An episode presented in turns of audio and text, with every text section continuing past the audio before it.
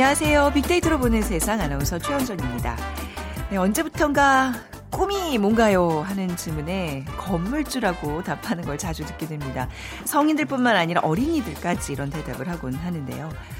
어, 또 청소년들에게 건물주만큼이나 인기 있는 장래 직업은 연예인과 운동선수가 손꼽힙니다. 인기가 높은 이유가 역시 뭐 장동건 빌딩, 박찬호 빌딩처럼 그들이 소유한 건물 때문이라는 분석도 나와 있습니다. 건물을 소유하는 것이 인생의 목표가 됐다는 것, 어, 무엇을 하겠다는 게 먼저가 아니라 소유한 것으로 무엇을 얻을지를 먼저 생각한다는 건데요.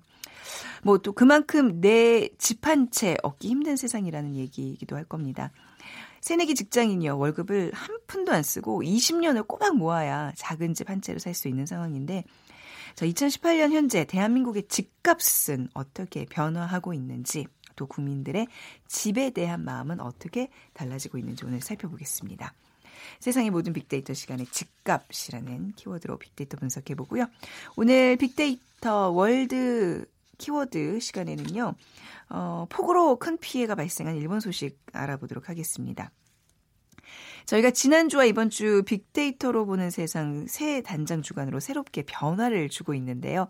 매주 화요일에는 임상훈 국제문제평론가와 함께 우리가 보는 세계, 세계가 보는 우리 빅데이터로 보다 자세한 지구촌 소식 들여다보는 빅데이터 world 키워드 어, 준비되어 있습니다. 그리고 격주 수요일에는요. 북한 전문 강미진 기자와 함께 빅데이터야 북한을 부탁해 마련돼 있고요. 역시 격주 수요일에는 big board 차트 다음 소프트 최재훈 이사와 함께 합니다. 목요일에는 일라디오 주말 프로그램 성공지도 MC인 아, 박희준 교수와 함께 빅데이터 크로스 성공지도 코너를 마련했습니다. 조금씩 한 발 더 청취자 여러분과 함께 하려고 노력하고 있으니까요. 더욱더 빅데이터로 보는 세상 많은 청취 부탁드립니다. 자, 오늘 big퀴즈도 풀고 가셔야죠. 오늘은 일본 관련 문제입니다. 일본은요, 아시아 대륙 동쪽에 홋카이도, 혼슈, 시코쿠, 규슈 4개의 큰 섬을 중심으로 이루어진 섬나라죠. 4세기 초에 통일 국가가 세워졌고요. 1615년 도쿠가와 이에야스가 전국을 통일하면서 에도 막부가 탄생을 했습니다. 음, 다양한 고유의 문화들이 있는데 자, 다음 중에서 일본과 관계 없는 것을 골라주시기 바랍니다. 설명은 어려운데요. 문제는 쉬워요. 잘 들어보세요. 일본과 관계 없는 것. 1번 가부키, 2번 기모노, 3번 쓰나미, 4번 김치. 자, 당첨되신 두 분께 커피와 도넛 모바일 쿠폰 드리겠습니다. 휴대전화 문자메시지 지역번호 없이 샵 9730으로 보내주시면 됩니다. 짧은 글은 50원, 긴 글은 100원의 정보 이용료가 부과됩니다.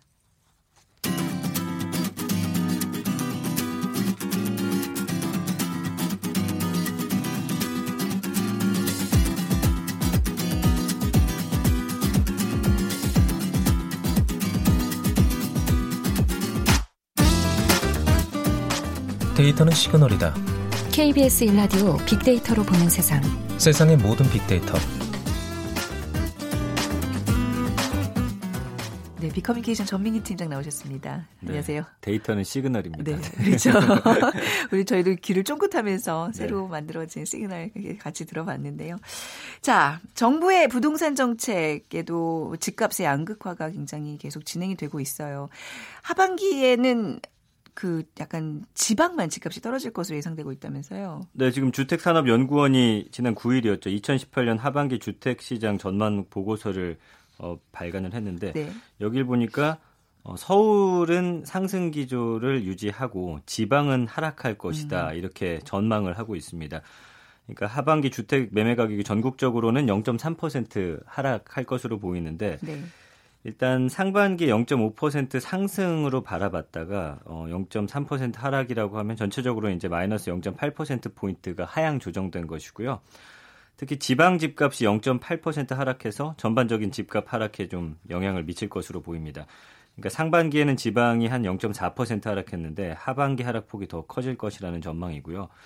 근데 이제 어 수도권 서울 같은 경우는 이 상승세가 계속되면서 하반기 집값이 소폭이긴 하지만 네. 그래도 0.1% 포인트 오를 것이다. 음. 이런 전망이 나오고 있거든요. 그러니까 주택 시장의 어떤 국지와 양극화가 강화가 되면서 지방을 중심으로 좀 가격 하락하는 지역이 어, 늘어날 것으로 그렇게 전망하고 있습니다. 네, 진짜 뭐 정부 정책이 계속해서 발표가 되고 있는데도 이번에 뭐 종부세 올리는데도 서울시 값은 왜 계속 오르는 걸까요? 이게 지금 네. 어, 지역적으로 편차가 많이 줄어든 영향이 있어요. 예전에는 네. 강남만 비쌌다라고 네. 한다면 요즘에는 사실 저쪽 이뭐 경의선이라든지 그다음에 철도 그다음에 네. 지하철역 주변 해가지고 음. 굉장히 오르고 있고 네. 강남이 워낙 뛰다 보니까 그 주변으로 조금씩 조금씩 퍼지면서 음. 집값이 많이 올라서 저도 예전에 용산 살았었는데 거기도 엄청 올랐고요. 네네. 지금은 이제 상암 쪽으로 갔는데 네. 거기 역시도 지금 가격이 워낙 올랐어요. 네. 그러다 보니까 전체적으로 올랐고 그다음에 종부세를 올리는데도 비롯 어 하, 그런데도 불구하고 이 내리지 않는 이유는 네. 사실은 종부세 올리면은 여러 채 소유하고 있던 사람들이 음. 급매물을 내놓으면서 그걸 노린 건데 네, 안정적으로 될 거다라고 했는데 네. 사실 그렇습니다. 이제 강남에서 예를 들어서 뭐 23억 정도의 아파트를 좀 극단적인 예를 들면 네네. 한 채랑 12억짜리 아파트 두 채를 보유한다라고 치면은 예. 종부세가 1년에 평소에 내던 것보다 한 800만 원 정도 음. 많이 오른 것으로 네. 보이는데 이게 한 달로 치면은 한 뭐 70 몇만 원 되거든요. 네. 근데 과연 두 개 합해 가지고 한 35억 정도 집만으로 이렇게 갖고 있는 자산가가 네, 800만 그, 원을 못 내겠냐. 그렇죠. 그런 어. 어 그런 경우도 많이 있고 그다음에 일단은 4년 정도는 한번 지켜보자. 네. 일단 꽉 잡고 있으면 그쵸. 아마 그 이후에 또 큰 폭으로 오를 것이다. 그러니까요. 이런 기대감도 갖고 있다 보니까 네. 실제로 이 종부세 개편안이 공개된 이후에도 강남권 주택시장에서 뭐 매물이 늘어난다든지 그런 큰 음. 변화의 기미는 보이지 않고요. 이따가도 설명드리겠지만 요즘에는 그 아파트 단지에서 집값을 좀 담합하기도 합니다. 그러니까 어, 집값을 싸게 내놓으면 네. 연락 그러지 못하게 네, 연락이 그렇죠. 오잖아요. 네, 그런 경우도 있기 때문에 아. 사실 그렇게 생각처럼 쉽지는 않은 상황이에요. 그러니까 아무로 뭐 세금으로 잡으려 그래도 세금 내, 내면 내고 좀 기다리면 시세 차익을 또 노릴 수 있으니까 진득하니 기다리는 거예요. 서로 버티기 작전인데 집값에 대한 빅데이터 반응도 좀 살펴볼까요? 지난 1년간 25만 6천 건 정도 언급이 됐고요. 연관으로 봤을 때 1위가 역시나 집이고 네.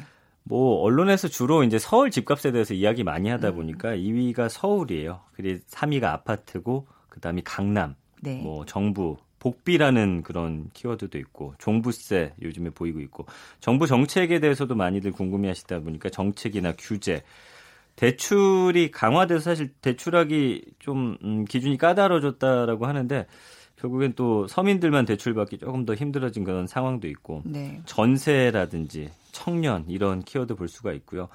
어, 긍부정 비율도 보면 22.2 대 44.4로 부정 감성어가 훨씬 많거든요. 네. 비싸다, 아깝다, 반대한다, 부담이 된다, 우려된다, 음. 뭐 이런 굉장히 어, 우려의 시선들 많이 네. 보여주고 있습니다. 뭐 집값은 이제 서울 집값이 또 오르고 비싸다 보니까 서울을 떠나는 인구들도 굉장히 늘고 있어요. 네, 네. 저도 서울에서 지금 전세 사는데 살짝만 나가면 하나 네. 살수 있을 것 같아서 네. 어, 아내한테 얘기했더니 네. 한번 나가면 절대 못 들어온다고. 어, 맞아, 그 얘기도 좀 일리는 뭐 있죠. 네. 버티자고는 네. 하는데 사실 그러다 보니까 탈 서울이 지금 음. 가속화되고 있는 상황에서 인구 980만 명 선이 무너졌어요. 천선도 무너지고, 그러니까 결국엔 치솟는 집값을 견디지 못한 신혼 부부들이 가장 많이 나갔고요. 수도권 신도시로 이주한 그런 영향이 큽니다. 어, 통계청 그 데이터를 보니까 지난달 말 기준으로 해서 서울 주민등록 인구가 981만 명, 전년 동기 대비해서 10만 명 정도 감소했거든요.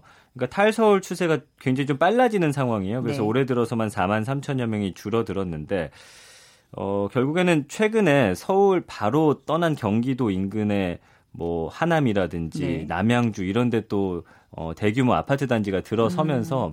약간 서울만 벗어나서 네. 강남까지는 또 가까우니까요. 그쵸. 아니면 일산이나 김포 신도시 음. 쪽으로 좀 빠져나가는 상황이 많습니다. 그 서울의 전세값 정도면은 거기 가면 그 정말 깨끗한 아파트 단지 안에 네네. 네. 정말 좋은 집을 구할 수 있다 보니까 이제는 그렇게 눈을 돌리는 젊은 층들도 많이 늘어나고 있는 거죠. 최근에 남양주를 가봤었는데 거기 그 뭐 다산 신도시며 해가지고 네네네. 네, 네. 어마어마한 규모의 새로운 그 아파트 단지들이 들어섰더라고요. 맞습니다. 거기 다들 이제 서울을 떠나서 그쪽 그런 쪽으로 이동을 하는 거잖아요. 그렇습니다. 그렇죠? 예. 네, 네. 얼마나 되죠? 지금 네. 서울을 떠난 이들이 가장 많은 곳이 말씀해주신 음, 남양주예요. 네. 그래서 남양주가 올해 1월부터 5월 5월까지 9천 명이 순 전입했는데 이 가운데 81%가 서울 사람이고요. 어, 대부분 그렇군요. 지금 매달 한 1,500명 가량이 서울에서 남양주로 이사한 거고요. 네. 그다음에 하남으로 역시 6,100명, 김포로 6,000명, 인천으로 한 4,700명, 또 고양시로 4,500명 정도 이주를 했고요. 그러니까 이 미사 강변도시, 위례 신도시 아까 말씀해주신 여러 신도시들이 네. 서울 아주 근거리에 음. 생겨나다 보니까 어, 그렇게 많이 이동을 했고 주로 이제 강남권에서 살던 분들은 하남이나 남양주로 가고 뭐 강북이나 네. 이런 쪽은 또 어, 일산이나 요 멀리는 안 가고 그 음. 근거리에서 결국 같은 생활권을 유지하면서 떠나는 그런 추세를 볼 수가 있었습니다. 네. 집값이 이제 이러다 보니까 한국인의 음 70%가요. 청년층이 불행하다고 생각하는 결과가 나타났다면서요. 예, 한국 보건사회 연구원이 아, 네. 이제 5일 주최한 2018년 제1차 인구 포럼에서 네. 이 같은 여론 조사 결과를 발표했고요.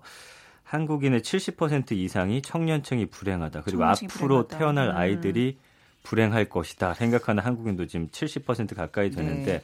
그 이유 중에 하나가 이제 집값이 내려야 가야 한다 이렇게 인식을 하고 있는 것이었습니다. 네. 그래서 이게 뭐 전국에 만 19세 이상 남녀 2,000명을 대상으로 음, 전화 면접을 했고요.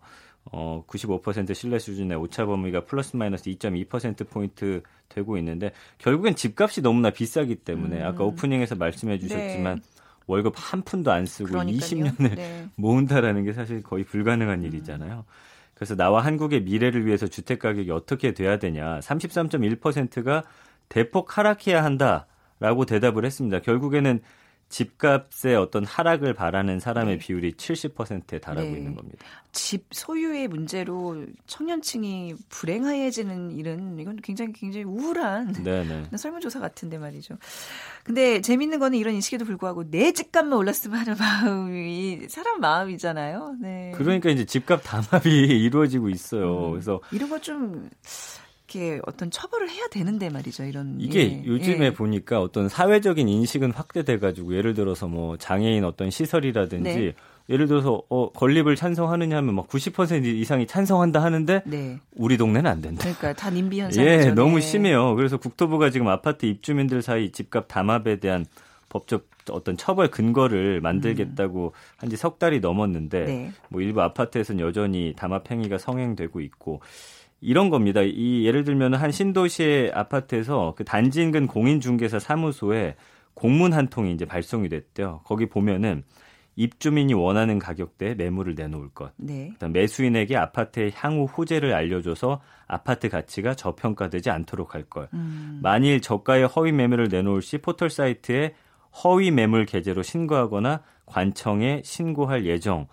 집값을 싸게 어떤 공인중개사에서 올려놓는다 하면은 네. 거길 또 주변 사람들이 쓰, 가지 않게끔 어. 이렇게 막는다라든지 뭐 공문에서는 간접적으로 이렇게 단합을 담합을 시사하는데 이 온라인 커뮤니티에서는 입주민들이 모인 SNS 앱을 보면은 인근 단지 시세는 4억 중반 5억인데 어, 우리는 좀 3억대다. 네. 그러니까 우리 단지만 저평가돼 있기 때문에 입주자 대표위원회가 공인중개사들 만나서 더 음. 적극적으로 음. 좀 활동을 해라. 네. 그리고 포털 사이트 허위 저가 매물 신고를 계속 해가지고 시세가 좀 상승한 인근 단지처럼 우리 집값도 좀 같이 올리자 이런 움직임들 팔지 말고 네. 가격을 똑같이 내놓으면 결국엔 그 가격이 거래가 될 것이다 음. 이렇게 생각하는 분들이 많더라고요. 그러니까 이 집값도 높아지면서 어떤 부작용이 또 생기냐면 이제 월세 전세를 다니는 사람들 입장에서는 계속 또 그 가격도 오르니까 계속 2년마다 혹은 맞아요. 4년마다 네. 복비를 내야 되잖아요. 그 복비 부담이 좀 어마어마해지는 것 같아요. 이 전체적인 복비가 네. 너무 올랐어요. 그러니까 최대 네. 중개 수수율이 지금 거래 대금이 0.9%거든요. 0.2에서 0.9잖아요. 예, 근데 네. 이제 예를 들어서 뭐 강남 쪽에서 이사를 음. 한다면 이쪽 주고 저쪽 주면은 네. 거의 2천만 원 가까이 복비를 어. 내야 된다. 된대요. 여기다 네. 이사 비용까지 하면은 매매의 경우죠, 지금. 그렇죠. 네. 그래서 양쪽 중개업소에 내야 하는 돈이 뭐 864만 원, 1,350만 원, 그러면 2,200만 원 정도 된다라는 거예요. 그러니까 76제곱미터면 사실 굉장히 소형 아파트인데도 네. 불구하고 그러니까 저도 이사할 때 이 복비가 이제는 굉장히 부담이 많이 되거든요. 네. 그러니까 이사 비용 전세가 올라간 거에다 복비에다 음. 이사 비용까지 하면은 사실은 굉장히 부담이 심한 상황인 거죠. 네. 네. 자, 뭐 서울 집값 오르고 있다는 얘기와 더불어서 이제 집값에 대한 빅데이터 분석 같이 해봤습니다. 빅커뮤니케이션 전민기 팀장이었어요. 감사합니다. 고맙습니다. 네.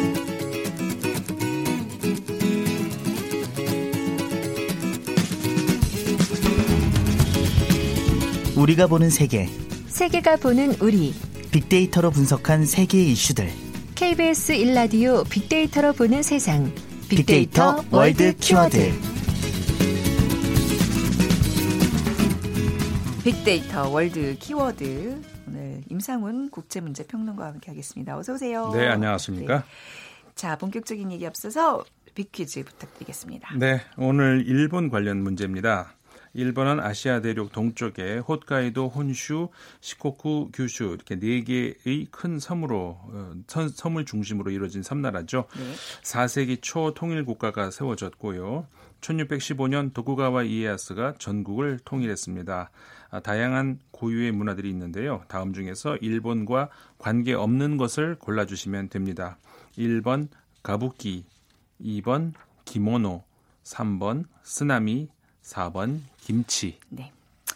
자, 정답 아시는 분들 빅데이터로 보는 세상 앞으로 문자 보내주세요. 휴대전화 문자메시지 지역번호 없이 샵 9730이고요. 짧은 글은 50원, 긴 글은 100원의 정보 이용료가 부과됩니다. 자, 오늘 빅데이터상 화제가 된 그 지구촌 소식들 월드 네. 키워드 좀 살펴볼까요? 네. 그 가장 이슈가 될 수 있었던 것 뭐 짐작하시겠습니다만 지금 일본의 홍수 네. 굉장히 사망자가 많이 발생했습니다. 네. 생각 이상으로 그 처음에 출발했을 때보다 네. 지금까지 보니까 사망자가 너무 많고요. 사망자 지금 한 얼마나 되죠? 지금까지 정확하게 파악이 안 되고 있어요. 아. 100명은 이미 훨씬 넘었고요. 100명이 넘은 그 최근 정확한 보도로 103명까지 봤습니다만 네. 그것도 이미 지났고 음. 그 생사가 확인이 안 된 사람이 지금 50명이 넘고요. 네. 그러니까는 그렇게 따지면은 사망했을 가능성이 높은 그런 사람들이 150명이 넘었고요. 와, 네. 그 보도에 따라서 굉장히 좀 천차만별입니다. 그, 그 지방 현 신문에서 보고 예. 올라온 것을 이렇게 취합을 해서 이제 보고 저 보도를 하는데 근래 무슨 뭐 어떤 뭐 지진 재해 이런 걸 떠나서 가장 사상자가 많은 자연재해 중 하나죠. 근래 들어와서 그렇죠. 네, 네. 어 그러니까 그 거기다가 이제 사망자뿐만이 아니라 이제 사 그러니까 사상자 네. 부상하고 이런 거 다 합치면은 지금 180명이 넘어가고 있는데 음. 아, 지금 방송하고 있는 이 시간에도 계속, 계속 숫자는 늘어나고, 예, 늘어나고 있기 때문에 네. 좀 굉장히 큰 뉴스라고 할 수가 있는 거죠. 네. 뭐 소셜 미디어에서는 얼마나 언급이 되고 있나요? 그 당연히 이제 일본 홍수와 네. 관련해서 이제 관심이 집중이 되고 있는데 네.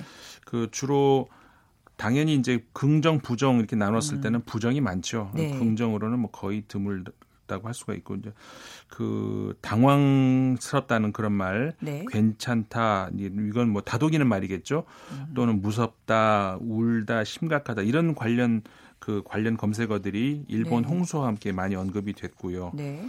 어 그 외에도 뭐 심, 그러니까 심리적으로 심각하다 이런 음. 이야기 뭐 그리고 지진 그 그리고 근데 특이한 것이 민영화가 일본 홍수하고 같이 관련 검색어로 많이 언급이 됐어요. 네. 민영화. 그러니까 이 민영화가 뭔가 이제 할 수 있는데 일본이 최근에 그 수도 민영화 그 음, 네. 법안을 이렇게 하면서 그 정부가 그거를 어, 좀 축하하는 그런 또 술자리를 마련하고 이런 게 좀 문제가 되긴 네네네. 했었는데 어쨌든 그 일본 홍수 와중에 또 민영화가 무슨 어. 얘기냐 이제 이러면서 수도 민영화 예. 그 이야기가 이제 같이 또 언급이 되기도 했습니다. 네, 어, 진짜 지금 바로 뉴스를 검색해 보니까 저희가 얘기한 그 시간 조금 전에 나왔던 뉴스 보니까 사망자가 130명으로 지금 또 집계가 돼. 그러니까 진짜 눈덩이처럼 불어나고 있는 계속 늘어나요. 어, 그렇군요. 근데 사실 일본 하면 뭐 워낙 자연 재해가 많은 나라고 그렇죠. 또 근데 우리가 또 그 상황마다 좀 놀라운 게 그 대비를 굉장히 잘하고 네. 대처를 잘하잖아요. 근데 그러니까 아, 이번 자연 재해는 좀 워낙 규모가 큰 것 같네요. 네. 네. 뭐 몇 달에 걸쳐서 내릴 비가 네. 사흘 동안에 내렸다고 하잖아요. 네, 네. 그러니까 그런 그 자연의 힘 앞에서는 음. 사실 인간이 어떤 대비를 할 수 있겠습니까? 그렇죠. 속수무책이죠. 음. 그래서 굉장히 옆 이웃 나라로서 좀 굉장히 안타까운데 아, 네. 뭐 네. 어떻게 사흘 동안에 이렇게 막 쏟아 부으니까 방법이 없지 않겠습니까? 음. 일본이 지금 말씀하셨습니다마는 굉장히 그 재해가 자연 재해가 많은 나라기 때문에 대비가 잘 돼 있습니다. 사실은 그리고 우리가 일본 그러면은 지진을 먼저 네. 제일 먼저 떠오르잖아요. 어 이제 그 화산 활동이 좀 많고 그 근데 이제 지진에 비해서 우리가 잘 모르는 사실인데 이게 수해가 굉장히 피해가 큽니다. 네. 지진은 이렇게 뭐 자주 있 지는 않잖아요. 음. 한번 발생하면 큰 피해가 있는 그러니까 95년도에 정, 기억하시는 분 아마 많이 있을 텐데 네. 굉장히 네. 큰 피해를 입었었죠. 최근에 음. 지진 피해로는 뭐 몇천 명이 사망하는. 네. 근데 그런 대규모 이제 사망자는 지진 피해에서 나오지만 네. 어, 이 수해 비가 내리고 바람 불고 이 비바람으로 인해 가지고 이렇게 사망자가 발생하는 거는 매년 발생하거든요. 네. 일본에서 굉장히 많이 발생합니다. 음. 그 100명이 넘어가는 사망자가도 어, 저 귀하지가 않은 흔해요. 아. 그러니까는 어, 나름 준비한다고 굉장히 일본이 그 하는데도 불구하고 굉장히 자연재해로 인해서 네. 그 피해가 많이 발생하는 그런 땅입니다. 이런 와중에 그 아베 총리가 술자리를 가져서 구설수에 오르고 있어요. 네. 어떤 왜 어떤 술자리였죠? 아까 뭐 미녀 관련 네, 뭐 축하 자리라 그러셨는데, 네. 네. 그거를 이제 축하하는 네. 자리라고 하는데, 근데 이걸 보면서 좀 뭐라고 할까요? 좀 그 안타까운 게 네. 일본 정치인들의 그 정무 감각이 음. 어떻게 그 와중에 술을 먹을 수가 있을까 하는 생각이 들거든요. 네. 그러니까 우리가 생각하고 상상해 보면은 우리나라 정치인 이랬다 그러면은 뭐 난리가 났을 거예요. 뭐 우리도 뭐 술을 마신다거나 뭐 골프를 친다거나 뭐 이제 이렇게 좀 언론의 문매를 맞잖아요. 네. 근데 네. 물론 일본에서도 비판 여론이 나옵니다만은 네. 우리나라에서 생각함직한 만큼의 비판 그렇게 수위가 세지는 않아요. 아, 그래요. 어. 그런 것이 그러니까는 그 자민당이 오랜 집권하는 음. 동안에 그 대한 세력이 부재하다 보니까는 그런 네. 좀 음. 무감각해지는 거 아닌가. 정치적 어떤 공격이 좀 덜 들어가고 있는 상황인가 네, 보죠. 그러니까요. 네. 근데 이게 이제 물론 어, 이런 건 있습니다. 그 5일 밤에 이제 술을 마셨는데 네. 5일이라고 하면은 지금처럼 이제 사망자가 몇백 명, 뭐 100명이 넘는 이 사망자가 발생할 당시는 아니고 네. 처음이 시작이 되려고 그러니까 음. 이만큼 그 피해가 높, 높을 줄은 음. 몰랐겠죠. 네. 물론 그런 거는 감안할 수 있지만 네. 그리고 이제 매년 또 이런 행사가 있다고 합니다. 이렇게 그 아베 그러니까 총리가 어, 여당 의원들하고 술자리를 마련하고 이런 게 이제 음. 우연히 겹쳤다고는 할 수 있지만 네. 그래도 네. 그 정도 감, 정무적 감각은 있었어야 되지 않을까 음. 아, 굉장히 아쉬운 그런 대목이 있는 거죠. 네. 자, 뭐 일본 얘기 여기서 정리하고 두 번째 키워드로 넘어가 보겠습니다. 무역 전쟁 얘기 네. 가져오셨네요. 네. 무역 전쟁 하면은 우리가 이제 중국 네. 그리고 미국 이렇게 두 나라를 떠오르지 음. 않습니까? 근데 이제 그 얼마 전까지만 해도 이게 진짜 어떻게 어디까지 갈 것이냐 이제 굉장히 긴장들을 많이 하고 그랬는데 어, 중국 입장에서도 이렇게 약간 발을 네. 빼려고 하는 그런 어, 지금 상황에 와 있는 것 같아요.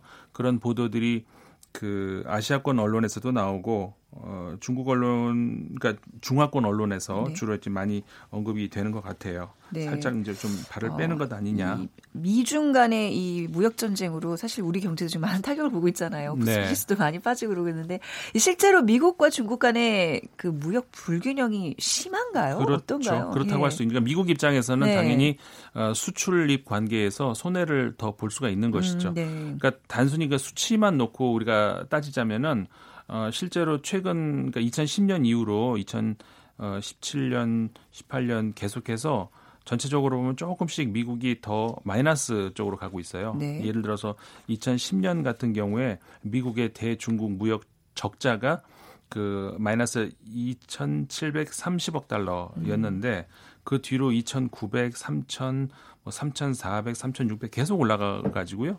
2017년 같은 경우에 어, 미국이 적자가 마이너스 그러니까 3,752억 달러까지. 네. 그러니까 지금 계속해서 미국이 그 적자가 늘어나고 있는 음. 그런 상황이다 보니까 이제 트럼프 대통령이 네네. 어 이렇게는 도저히 안 되겠다라고 네.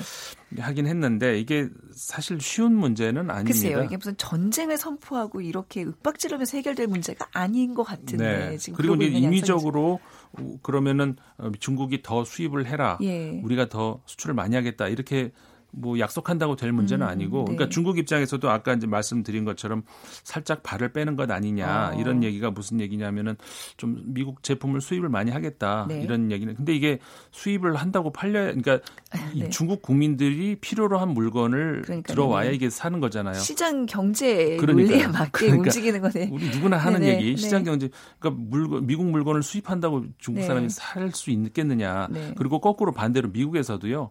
미국에서도 지금 저 생산을 할 수 있는 만큼 생산해서 팔 만큼 팔 수 있는 그 어떤 그 선에 와 있거든요. 안 그러면 음. 굳이 그렇게 안 할 이유가 없잖아요. 네.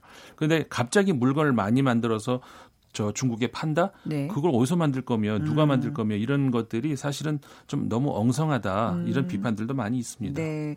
소셜 미디어 언급량은 얼마나 되죠? 그 이것도 네. 이제 많이 언급이 되고 있고요. 네, 네. 어 그러니까는 그 7월 6일에 이제 굉장히 많았어요. 네. 그러면서 피해, 우려 뭐 이런 부정적인 그런 음. 관련 언급들이 많이 같이 있었고요. 걱정, 뭐 갈등 이런 것들이 많이 있었습니다. 네. 그도 관련 검색어를 보면은 그 부정적인 것이 많고 긍정은 물론 없었고요. 네. 좀 약간 중립적이다 싶은 것은 뭐전그 저기 상승 뭐 네. 하락 이런 정도 중립적인 게 아니라 좀 약간 관심이 없는 그런 그냥 관망하고 있는 그렇게 볼 수 있죠. 네네. 네. 그리고 이제 부정적인 검색어로는 우려, 네. 어, 충격, 뭐 피해, 위기 이런 것들이 언급이 되고요. 네. 근데 이제 관련 검색어 중에서 인물로 따지면은 네. 그 트럼프라는 인물, 그러니까 미국 대통령만 음, 언급이 돼 있고요. 네. 뭐 시진핑, 기타 뭐 다른 언급은 그 인물로서는 이제 되지 않고 있습니다. 그 외에도 이제 뭐 관세라든가 네. 뭐 물론 경제라는 키워드, 중국, 미국 음.